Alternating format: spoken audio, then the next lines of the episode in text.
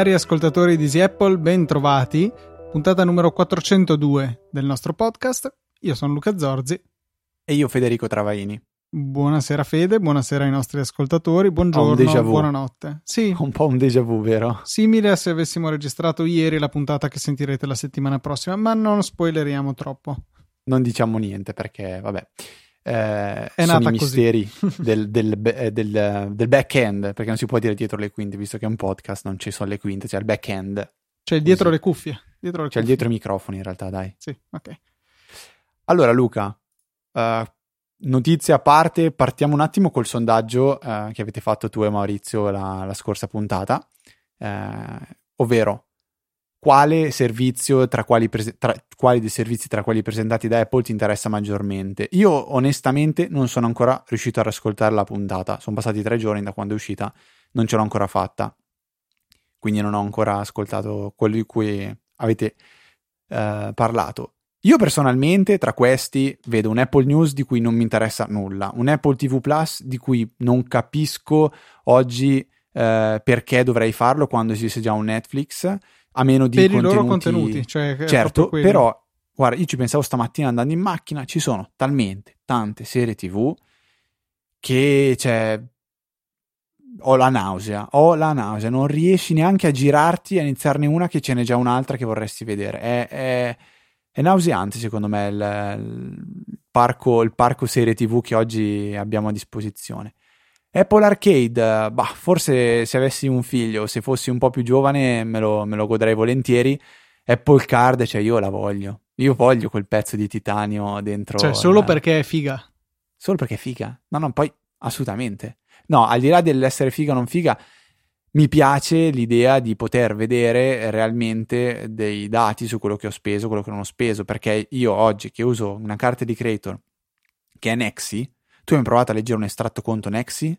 Mm, a volte no. ti dice eh, sì, hai pagato il giorno 15-3, 15 marzo da il, mer- il commerciante, eh, non so, tipo abbigliamento Busto Arsizio e... Eh beh, d'altronde quello dici, è il nome... Che cacchio era? E dici, porca miseria, dove ero quel giorno?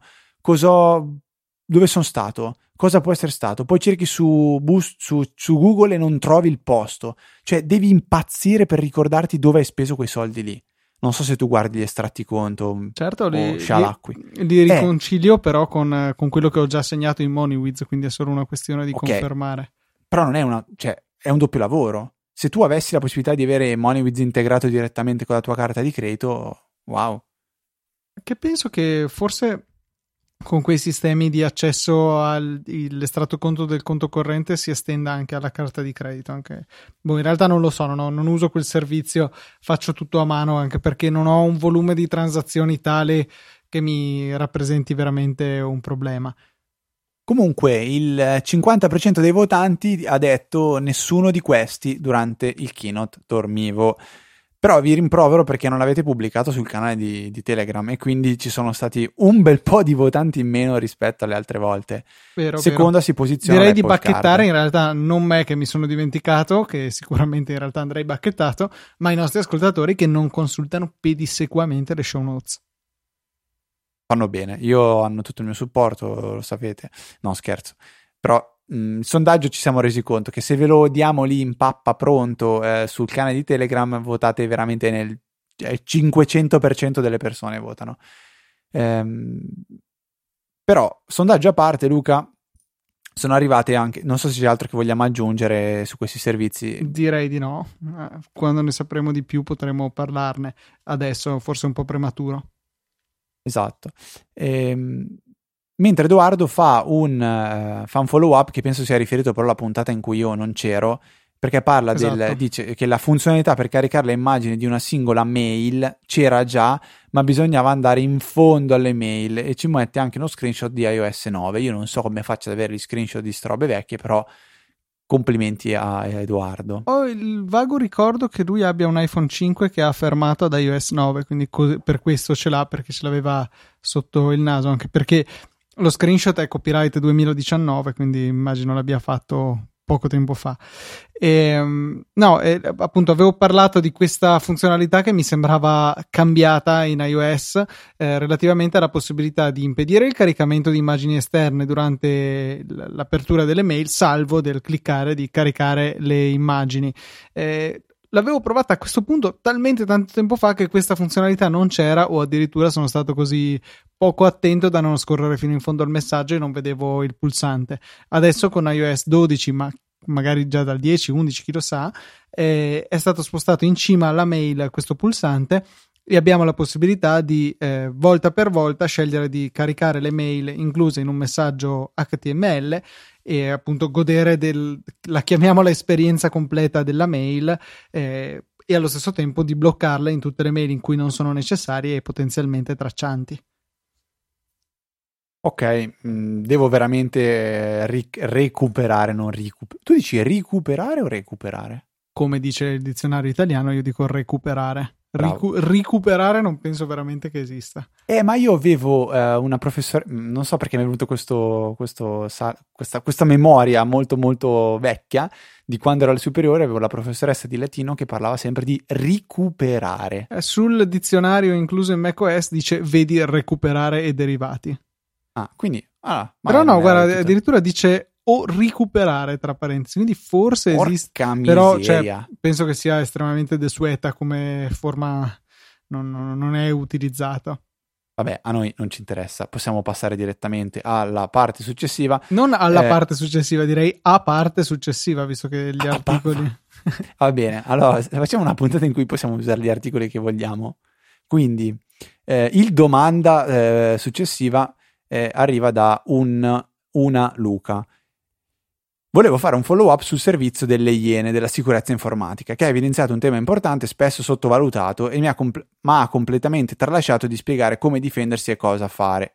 Come al solito, perché aggiungo io, le Iene non è che deve fare informazione, deve fare disinformazione e deve fare proprio, deve fomentare il popolo anzi eh, gli popolo. Ok, può bastare dire okay, che chiudiamo questa okay. sezione sgrammaticata. Dice, dice, Luca, io da qualche mese uso con grande soddisfazione l'app Authy, scritto A-U-T-H-Y, si legge che permette Authy, eh, giusto? Eh, che permette la generazione dei token per la two-factor authentication in locale sull'iPhone o sul Mac. L'ha consigliata anche Gruber in uno degli ultimi podcast, eccetera, eccetera. Eh, link anche un articolo di The Verge in cui si è parlato di, proprio di questo tema. Sarebbe interessante sapere cosa ne pensate voi e che metodi di sicurezza utilizzate. Allora, io devo fare una missione. Io utilizzo OnePassword anche per i codici per la two-factor authentication. Non è corretto perché cioè, two factor sta nel nome, dovrebbe essere un secondo fattore, un fattore distinto Già il fatto che sia una, un'altra applicazione sullo stesso device forse è discutibile, eh, però è, è, troppo comodo. Cioè, comunque mi affido al fatto che ho una password estremamente complicata per ogni servizio perché le genero tutte a caso, tutte diverse, con one password sempre a lunghezze importanti, la più alta che riesco a mettere, e quindi non è. Eh, mi sento di poter correre il leggero rischio aggiuntivo di utilizzare OnePassword anche per la gestione di questi codici perché è comodo, perché si sincronizza dappertutto. Anche, anche Authy in realtà ha un meccanismo di sincronizzazione, ma centralizzare tutto in OnePassword trovo che abbia una grande comodità a fronte di, me ne rendo conto, un piccolo calo della sicurezza.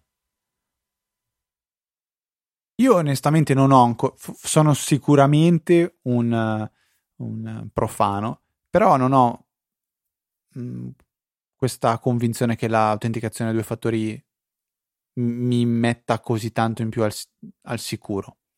Però sì, per sì. quello che ho percepito, eh, cioè tendo sempre a usare la password generata da one password diversa in tutto e per tutto e quello diciamo mi fa sentire già molto più al sicuro.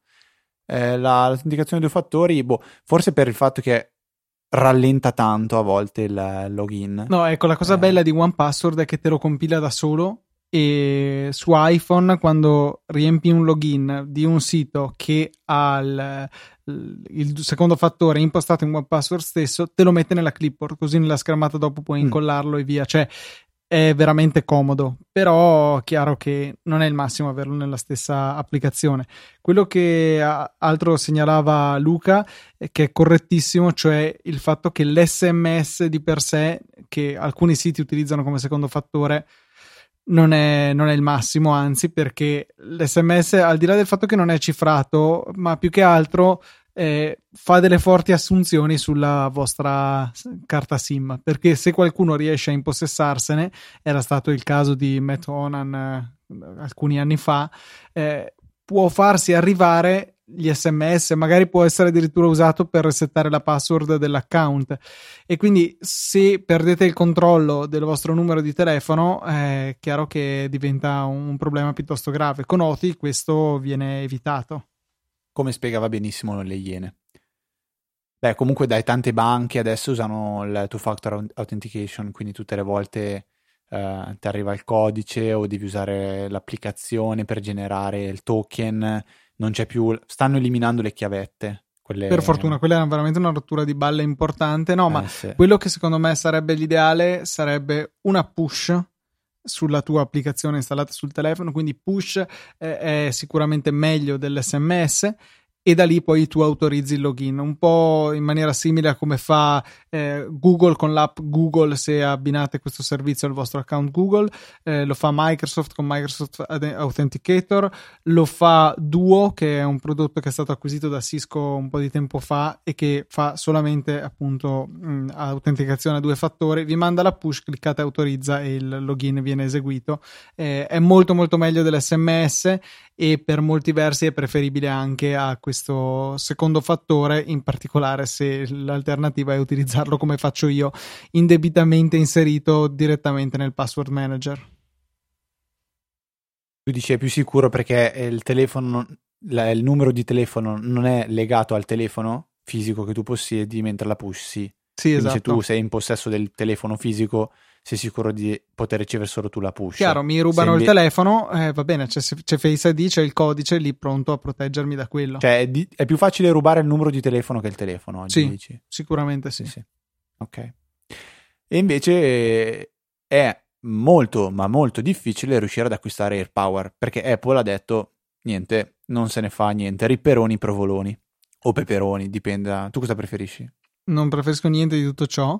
E okay. Madonna, come sei serio. sì, no, eh, diciamo che la, la storia di AirPower mi, mi, ha sempre lasciato molto perplesso. Cioè, in generale, quando vanno ad annunciare un prodotto con così tanto anticipo, in realtà no, non era nemmeno stato anticipo, semplicemente che hanno continuato a bucare la data. No, vabbè, an- è dati. anticipo alla fine. Eh, non, non, sei pronto, esatto, cioè, sei in anticipo. Mh, prometterlo, sì, sì, sarà pronto tra pochi mesi. No, cioè, se è pronto, è pronto e potete metterlo in vendita domani più il tempo logistico, quindi tra una settimana, tra due settimane.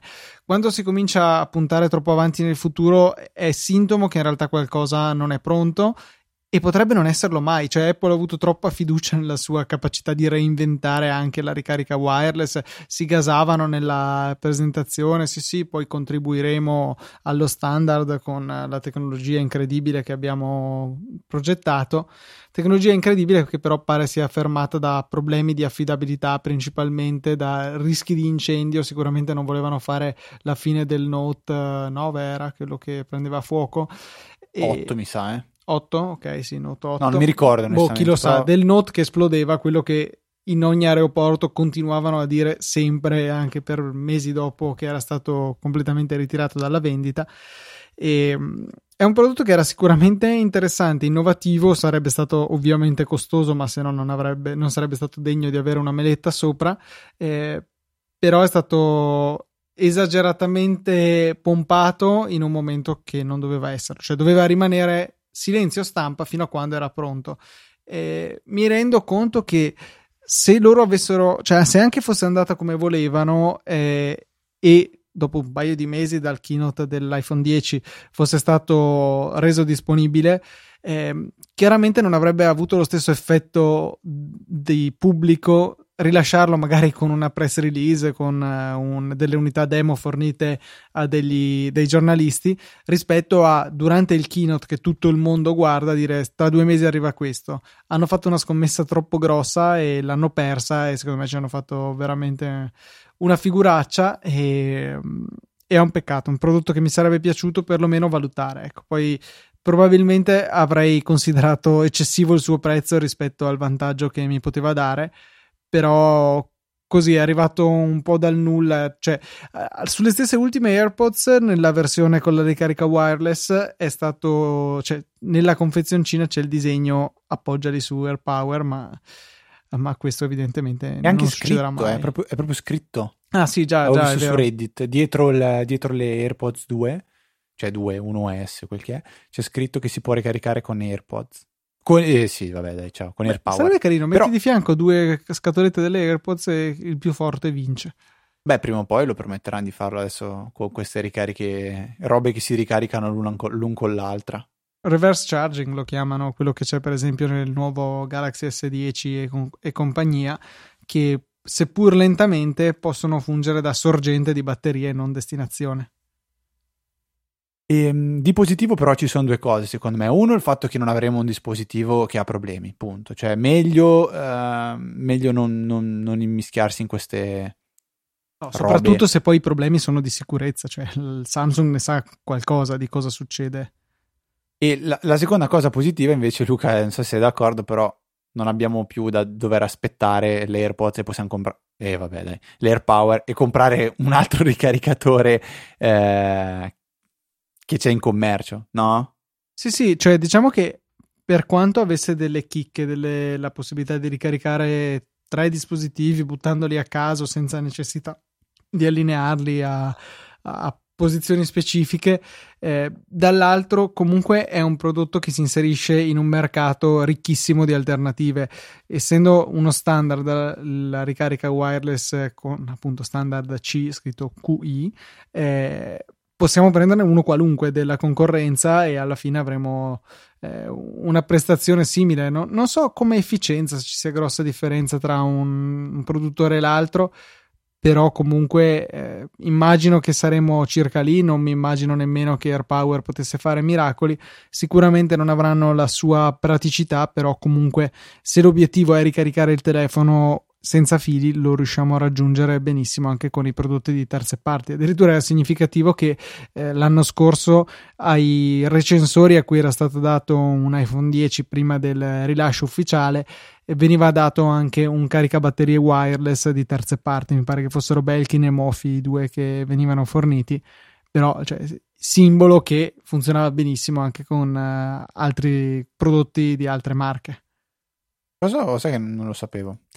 Ehm, però avevamo consigliato noi una specie di AirPower, vero? Lo metteremo magari nelle note della puntata come prodotto della settimana. Sì, era Che quello dici? che aveva recensito Maurizio. Air Poveri, mi pare l'avesse chiamato. AirPower, sì, è una roba del genere, vero? Adesso sai diventerà Air eh, l'unico, l'unico che c'è.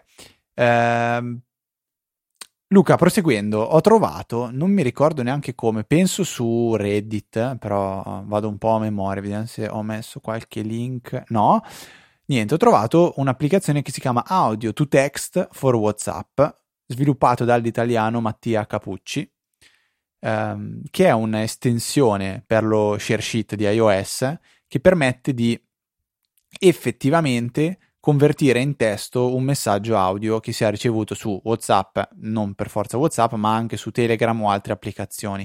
Come facendo, diciamo, il, il- l'inoltro, quindi la condivisione del- dell'audio, ehm, viene, viene pr- proposto tra i vari servizi anche quello di questa applicazione, che quindi non- non- non sarà, sarà- è proprio un'estensione a tutti gli effetti. A quel punto si apre una tendina e compare eh, passo per passo il testo del messaggio eh, tradotto e si vede proprio che viene tradotto in tempo reale, cioè non è un qualcosa che boom di colpo ti trovi il, mes- il- il testo che, che- che, che è stato tradotto. Fede, Unica ti pecca. devo però fermare perché io Sì. avevo questo ricordo che non.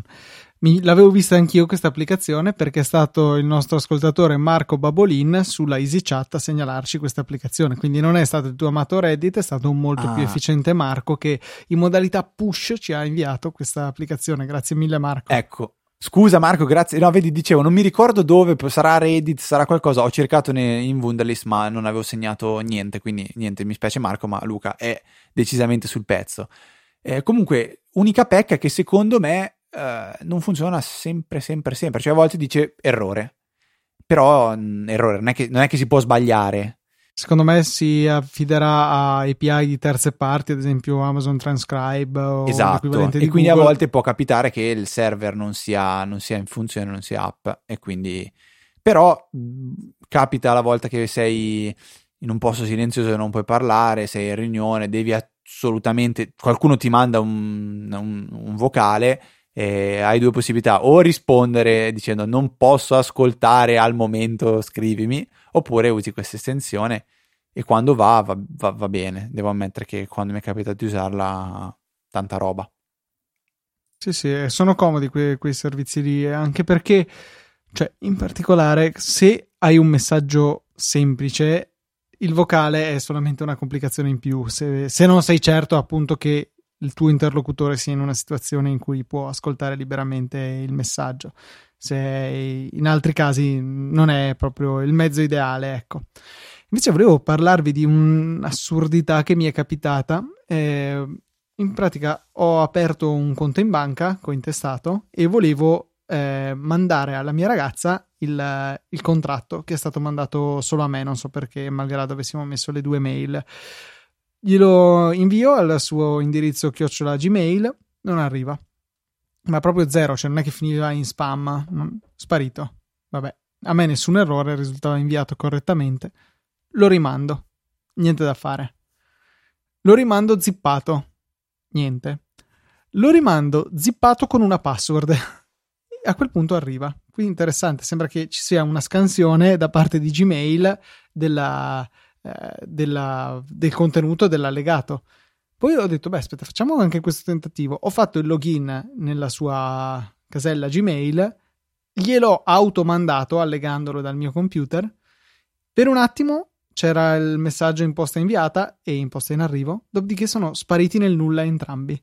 Cioè, una cosa incredibile, non sapevo che Gmail avesse eh, filtri sul contenuto, eh, contenuto tra l'altro c'è un PDF, nel senso non è niente di, eh, di, pericoloso, tanto più che generato dalla banca, eppure spariva senza lasciare nessuna traccia, cioè è che ti arrivava una mail, che ne so, Fineco Bank ha dichiarato che non è possibile inviarsi questo genere di documenti via mail, va, discutibile, però almeno avevi una spiegazione per quello che, che accadeva, invece zero, nessun messaggio di errore, nessun nessun avvertimento, solamente un PDF che non era possibile inviare via mail.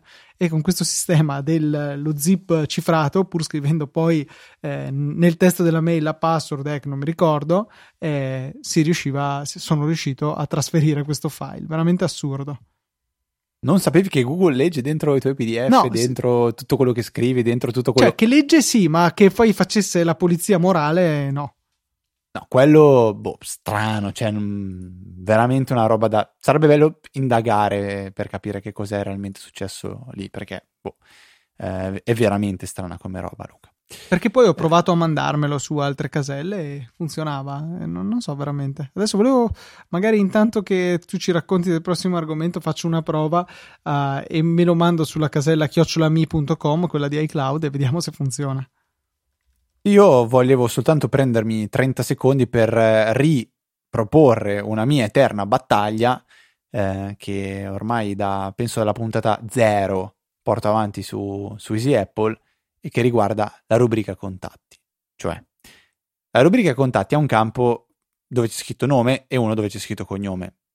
Mamma non è un nome, zia non è un cognome. Pippo Pippo, Pippo 99 non è neanche quello, né un nome né un cognome. Esiste un maledetto campo che si chiama nickname. Esiste un campo che dice eh, che si chiama mm, eh, no, non, è, non, è, un campo solo, ma è possibile usare le, eh, le, le, le parentele e tutte queste, udite, udite, funzionano quando fate la ricerca. Quindi se io scrivo Mario Rossi e dico poi che è mio papà e che lo chiamo eh, non lo so, eh, Giovannino, io sia che cerco papà, sia che cerco Mario Rossi, sia che cerco Giovannino, lo trovo. Avete una rubrica ordinata e avete anche la funzione di ricerca eh, che funziona correttamente. E aggiungo un'ultima cosa, è possibile scegliere se visualizzare all'interno di iMessage o il resto il nickname o eh, nome e cognome. Quindi se volete, ad esempio, eh, far sì che la vostra fidanzata si chiami Amore o Ciccina o quel che volete, potete farlo, basta selezionare delle impostazioni di vedere il nickname e non il nome e cognome. Punto. Questa è una mia battaglia, come ben sapete, tutte le volte ci provo, dico dai, famolo, famolo che ce la si fa, e... però spesso vedo chi non lo fa, è un po' un peccato. Effettivamente io, per esempio, mamma, papà, nonno, nonna sono gli unici che hanno l'esenzione dal nome e cognome nella mia, nella mia rubrica e è messo come nome, in effetti. Bravo, complimenti. Scusa, mi spiace averti deluso. Invece, che neanche tu mi supporti. Cerco di, di, rialzare le mie sorti, la, la, tua stima nei miei confronti e magari anche quella dei nostri ascoltatori, segnalandovi un articolo che è uscito su The Verge un paio di settimane fa che riguarda uno dei prototipi dell'iPhone originale. Bellissimo vedere appunto eh, questa specie di gigantesca scheda madre che sembra quella di un, un PC. Eh, che veniva utilizzata per sviluppare il software che poi è diventato iPhone OS e infine iOS. Eh, una scheda madre rosso fuoco, non tanto fuoco, dai, quasi bordeaux, e, e un po' di retroscena di, di, questa, di questa scheda madre con tante foto, eh, anche addirittura accesa. Bello, bello, mi è piaciuto molto. Non so se l'hai sfogliato, Fede, questo articolo. Sì, diciamo che sarebbe potuto essere un un ottimo sfotò per l'iPhone 23, volendo. Cioè, l'iPhone che mano a mano cresce, cresce, cresce, cresce, ma in tasca non stava. Questo è poco ma sicuro. Bello, bello. No? Queste cose sul, sui retroscena che ci sono nello sviluppo ma... dei prodotti le trovo sempre davvero affascinanti. Mi, mi piacerebbe vederne di più perché vero, abbiamo il prodotto finito nelle nostre tasche, ma sapere come si è passati da un'idea a quel prodotto sarebbe veramente interessante. Cioè ci sarebbe materiale per fare non uno ma mille documentari a riguardo. Mi sfugge il perché non è stato messo dentro quel libro di Cupertino dove ci sono dentro tutte le foto dei, dei prodotti Apple. Perché questo non è, un, cioè non è una foto che Apple ha coscientemente rilasciato, è finito nelle mani di qualcuno che lo sta vendendo. Ah, eh sì, oh, effetti- eh, effettivamente. Beh, peccato. Peccato, perché sai, poi mostrato da Apple avrebbe avuto magari una, una, una presentazione diversa rispetto a questa, eh, che è una foto, Beh, cioè una, una qualche foto, sì, sì, qualche foto, però so, si vede che sono effettivamente foto un po' così, eh, ottenute in malafede. Eh, ho trovato Luca su Reddit questa volta, eh, non, non, ci sono, non ci sono cose o meglio, no, non vorrei far figure, non vorrei che... No, no, questa penso di aver trovata su Reddit, una shortcut per shortcut che permette di generare una uh, packing list per le, per le, vacanze. Quindi si lancia lo, lo, lo, shortcut e poi piano piano si può spuntare quello che si vuole portare, quello che si ha, quello che non si ha. E tutto sommato è carino perché io tutte le volte che devo fare la valigia non so mai come uh, fare una packing list corretta, poi dico ma cavolo la valigia è effettivamente una roba che non è che ogni volta devo fare diversa, bene o male è sempre quella roba lì, quindi vorrei crearmi una sorta di um, default, un, un, qualcosa di, di, di da poter utilizzare come? ogni volta. Scusa, un modello, sì, un modello. E Io tutte le volte non lo faccio. Per fare, per fare questo, cioè la mia lista della valigia, spunto le cose, poi le despunto e la rimetto. Tutte una alla volta, una, una, una, una, una. No, sì, le spunto una a una eh, e poi quello, insieme da, da Mac. Le, re, le... di spunti. E lo usi applicazione note? No, to do. To do, ok. Mio... Eh, io lo faccio con Todoist. Stop.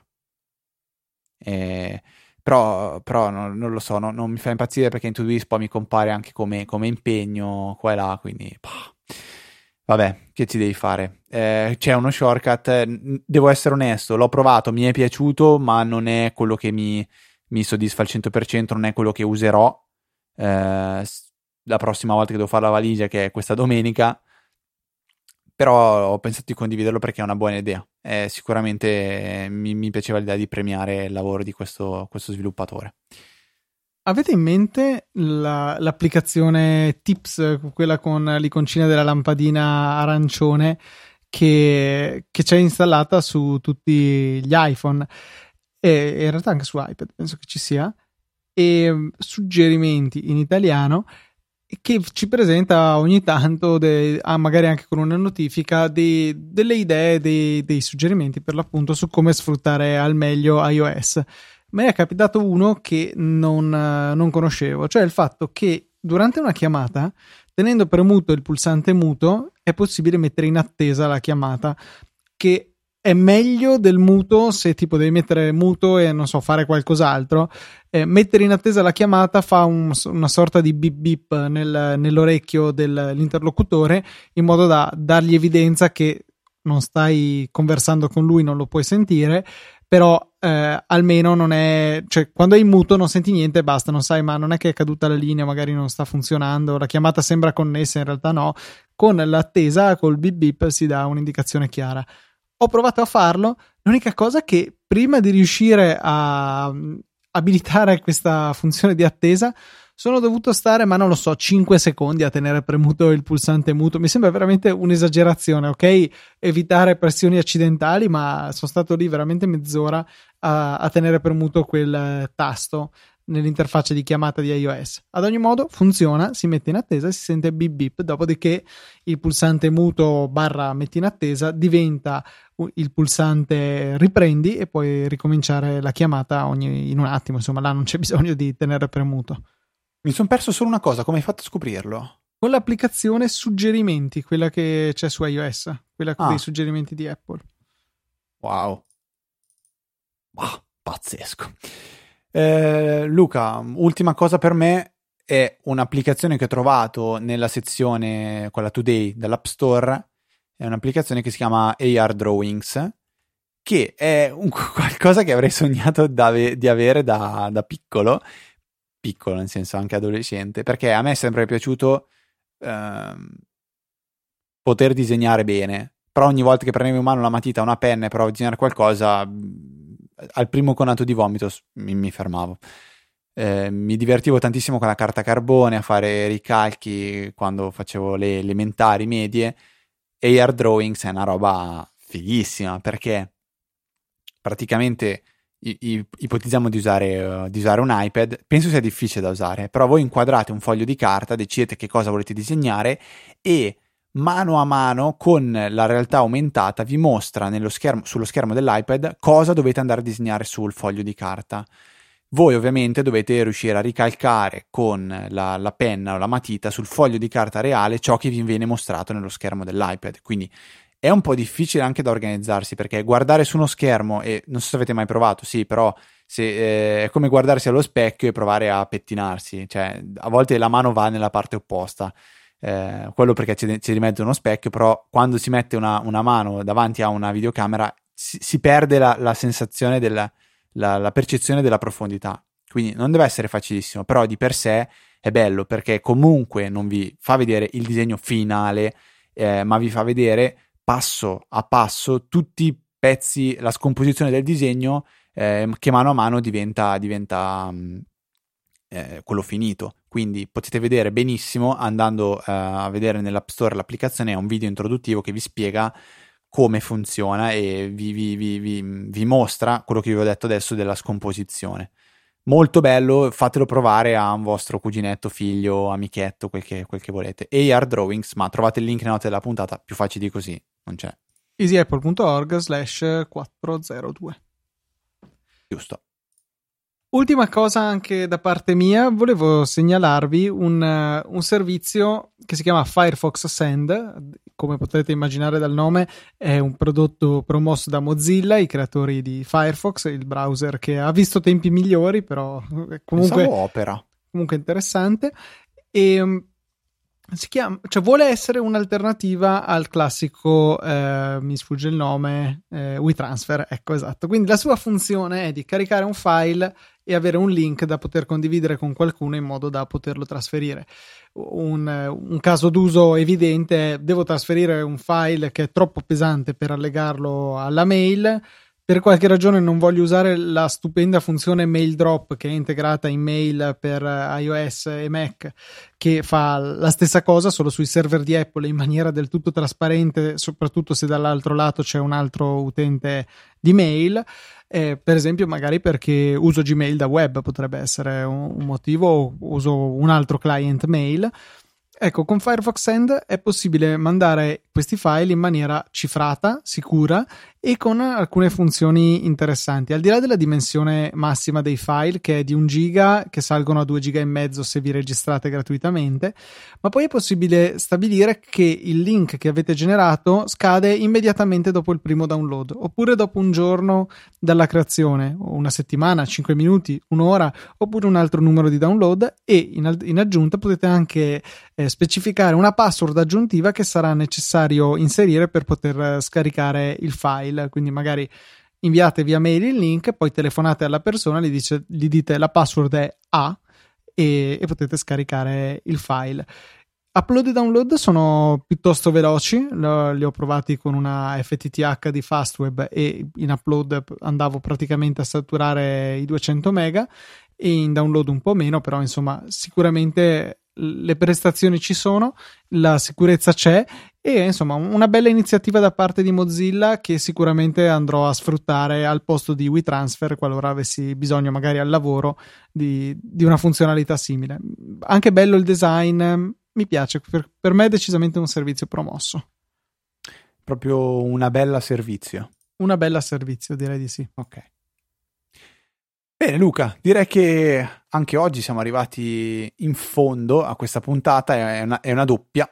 Eh, posso buttar lì una, una, cosa simpatica sul finire che è una Tinder per la vostra inbox. Si chiama Happy Mail Inbox Zero e è un'applicazione che oh, praticamente vi, vi, fa stile Tinder vedere un po' quali sono le mail che avete nella vostra inbox e facendo uno swipe verso destra o sinistra potete scegliere se archiviare, rispondere o quel che è. È una roba carina. Mm, a me personalmente non, non, non, serve perché la mia inbox è linda e pulita e manutenuta day by day. Luca, scommetto anche, anche la tua. Sì, sì, cioè, tendo a usarla un po' come lista delle cose da fare, ma l'obiettivo è svuotarla costantemente.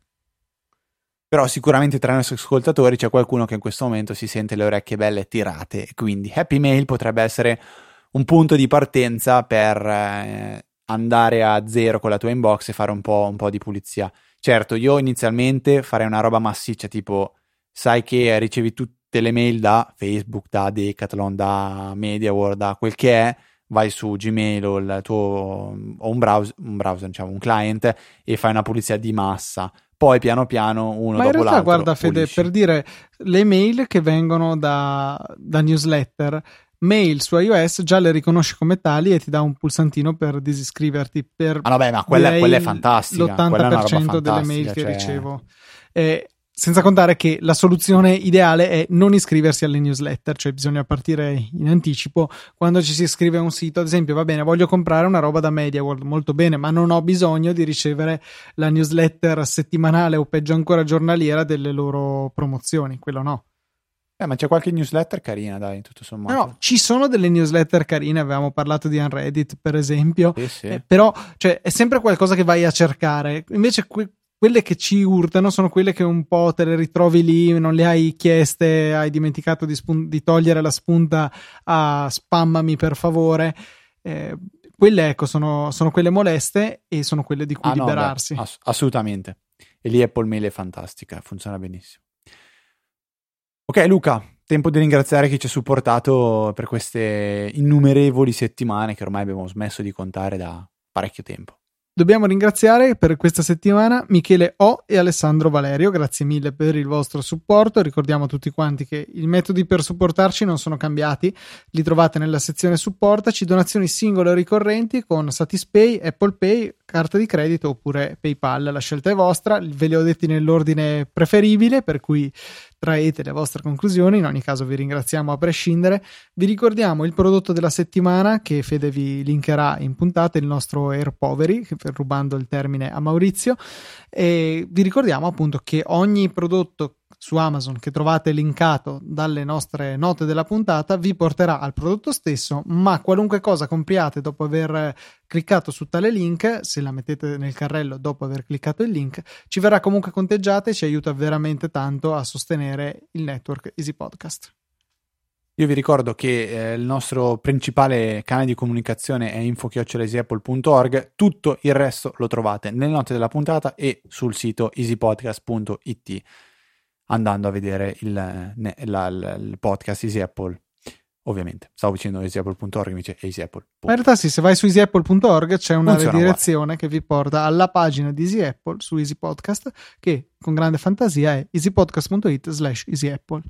Chiamarlo Easy Podcast è stato un epic fail perché si fa sempre troppa confusione tra Easy Apple e Easy Podcast, ma vabbè, nella prossima vita ci ripenseremo. Direi che per questa 402esima puntata. 400 oddio, seconda? 400 so. seconda? Non lo so, 400? Cioè, forse entrambe sono accettabili. Penso che potremmo disquisire per la prossima oretta a riguardo. Fantastico. Quindi noi andiamo avanti a disquisire e eh, intanto vi salutiamo però. Quindi è, è tutto per questa puntata. Un saluto da Federico. Un saluto da Luca. E noi ci sentiamo la settimana prossima con nuova puntata di Easy Apple.